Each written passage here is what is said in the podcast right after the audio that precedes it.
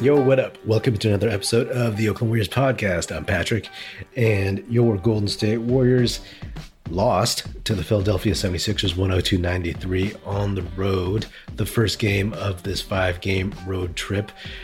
In the last episode, I talked about maybe the Warriors might come back from this road trip two and three. The reason being is that there are a lot of solid teams, a lot of good talent all these teams are going to face.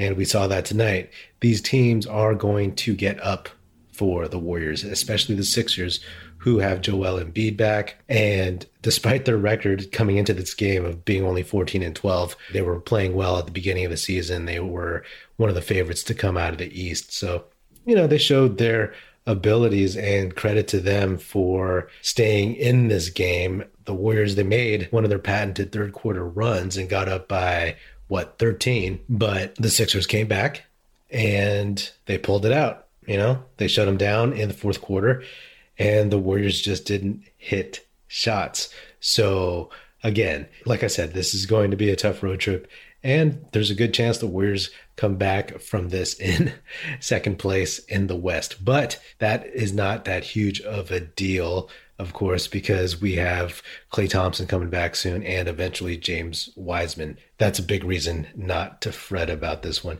The Warriors in general, they kind of came out sluggish. I'd also mentioned in the last episode that that they hadn't been playing their best basketball in the past week or so, ever since that one Clippers game where Jordan Poole kind of turned it on at the end of the third quarter and Steph hit a bunch of shots in the fourth. This one they came out kind of flat. The energy felt iffy. And maybe there was just too much focus on Steph trying to get Ray Allen's record tonight. Who knows? The Sixers put Matisse Thybulle on Steph, and that dude is really, really good. I'd only seen him a few times, but watching him play Steph, I mean, the kid is young, he's tall, he's got long arms, and he knows Steph's game, and he was committed to it. And it made me wonder you know, like this is not like, oh, Steph is washed or anything like that. But there have been a few times where I'm like, oh man, Steph is, you know, lost a little bit of his quicks, right? He's maybe he's a step slower. And you really, really see it against these younger, athletic, springy dudes.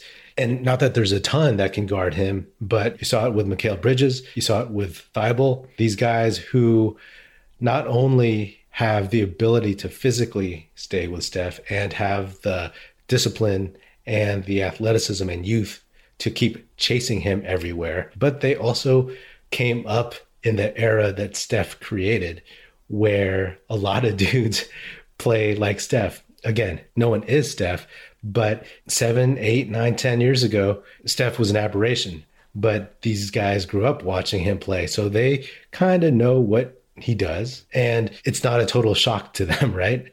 This is the NBA that they walked into. These are the guys that teams actually have to guard players that do what Steph does. It's not a surprise that Steph may have lost a step. Look, like part of the reason why he put on more muscle was to absorb contact because he wasn't as quick. I was texting good old Aram in Toronto about this, and he made the point that he's playing less with Draymond Green because of these new rotations. And that probably hurts as well because Draymond is definitely the best screener for Steph on this team. And without him against a defender like Thybulle, it's going to be tougher for him to get shots. And one thing about this team is they're not there yet. I've said before, and we all know that this process, they're not a finished product. And at home, they're very, very good. They're excellent. But on the road, they're just not that team yet because some of the guys have been there and can do it, namely Steph, Draymond, Looney, and let's be honest, it's looking like Andrew Wiggins and Jordan Poole as well. Their starting lineup, I guess. But then some of their supporting guys, Juan Toscano Anderson, Damion Lee, Gary Payton II, you know, they're all very good. I'm not knocking them at all, but we all know that benches play worse on the road, right? And some of these guys who have less experience don't perform as consistently when they're not at home. I mean, we know how much Gary Payton II thrives off the crowd. Juan Toscano Anderson thrives off the chase crowd. So it wasn't a huge surprise. I mean, JTA was 0 for 1, Damion Lee 0 for 3. Because you got to think about it, right? Like JTA, Damion Lee, Gary Payton II, they're not seasoned vets like Barbosa was, like David West was, David Lee, Mo Speights, you know? These guys don't have a ton of reps in high pressure games. Not that they don't have any at all. You know, JTA was great towards the end of last season, but Damion Lee doesn't have that much experience in that respect. He was sick. He was out with COVID at the end of last season. And Gary Payton II, he just finally made the NBA, right? So, as awesome as these guys have been this year, they still need to get those kinds of reps under their belt. And they will, you know, they will because they have no choice there's going to be a lot of games like this this year for this team. A lot of eyeballs, a lot of pressure, and these guys have faced pressure in their own lives, in their own careers to make it. So I have no doubt that uh, they'll rise to the occasion much sooner than later. But then you had Nemanja Bjelica, one for four, Otto Porter Jr., two for nine. So if you're not getting anything from either of those two vets, then it's going to be a little bit difficult, especially against a good team like Philly. Andre Iguodala played 11 minutes in his first showing in a couple weeks. He's missed at least 10 or 11 games.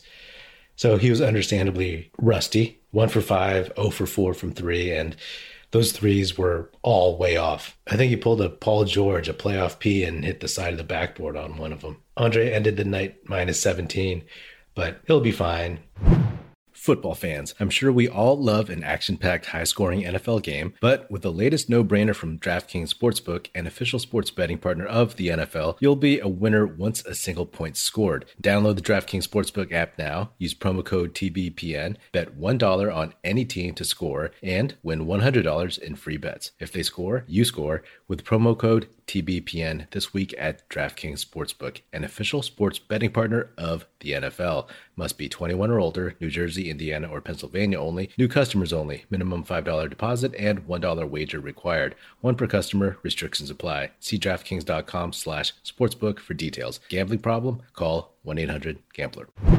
The Warriors were 12 for 48 from three. That's 25%, of course. And the Sixers, they made only nine threes, so only three fewer three point shots, but they shot 21 fewer three pointers than the Warriors. So they were nine for 27 versus 12 for 48. So again, it's one of those games that they lost, just like the Charlotte game, just like the Memphis game, where no one could hit anything. That big question mark of when no one's hitting shots, who can you turn to? In the past, I've said Jordan Poole can attack the basket, although he's not just a one on one breakdown guy. Klay Thompson will change things up, but we don't know exactly what he's going to be like and what we're going to get right away. He'll still be an excellent outside shooter. Will he be able to get to the lane and into the post for his fadeaway mid range shots like he was doing right before he got hurt? And then will Wiseman come back in January or so and be that lob threat that will loosen up defenses and just give the Warriors somebody to throw the ball up to when they just need to get a bucket and keep the other team honest.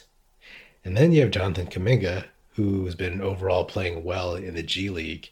Will he mature enough to be able to just get the ball and go?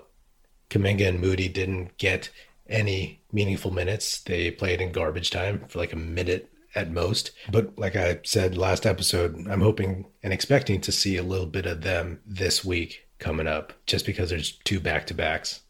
But we'll see. We'll see. Tough loss, disappointing, but everybody's healthy. The Warriors are still 21 and 5 and moving on to the next. And even though it was a loss, these other guys off the bench got experience in these situations. Also, one final thing. This is a request from Aram. He wanted me to say fuck Danny Green because there was that one play in the first half where Jordan Poole drove to the basket and Danny Green fouled him. I was like so pissed. And all Warriors fans were so pissed. I went on Twitter and it was like everyone instantly remembered Danny Green. It reminded all Warriors fans, wherever they may live, it reminded all of us how much we hate Danny Green for injuring Klay Thompson. So fuck Danny Green. Thank you. Anyway, the Warriors get the Pacers on Monday, and then it's a quick back to back against the Knicks on Tuesday. Wondering where Steph will break that record. I mean, people were talking about Steph maybe sitting out the Indiana game on the back to back to get some rest. And I've been hoping that he would break the record in New York because that just seems the most appropriate thing. And I would love for him to, to just get it out of the way all of a sudden it seems like this massive distraction. But uh, the pros, they'll get through it. Anyway, that is another episode of the Oakland Warriors podcast. Be sure to subscribe wherever you get your podcast. Feel free to hit me up on Twitter at Patrick Epino, E-P-I-N-O, or at Oakland Warriors. Check us out at oaklandwarriors.com. And be sure to tell your fellow Warrior fan friends to tune in and listen. The Oakland Warriors podcast is produced by National Film Society and is a part of the Basketball Podcast Network. And if you're so inclined, please leave us a five star rating and a nice review on Apple Podcasts. Thanks. That's it. Music in this episode provided by Paper Son. Special thanks to Paul Amardo for production support. See you next time, and go Dubs.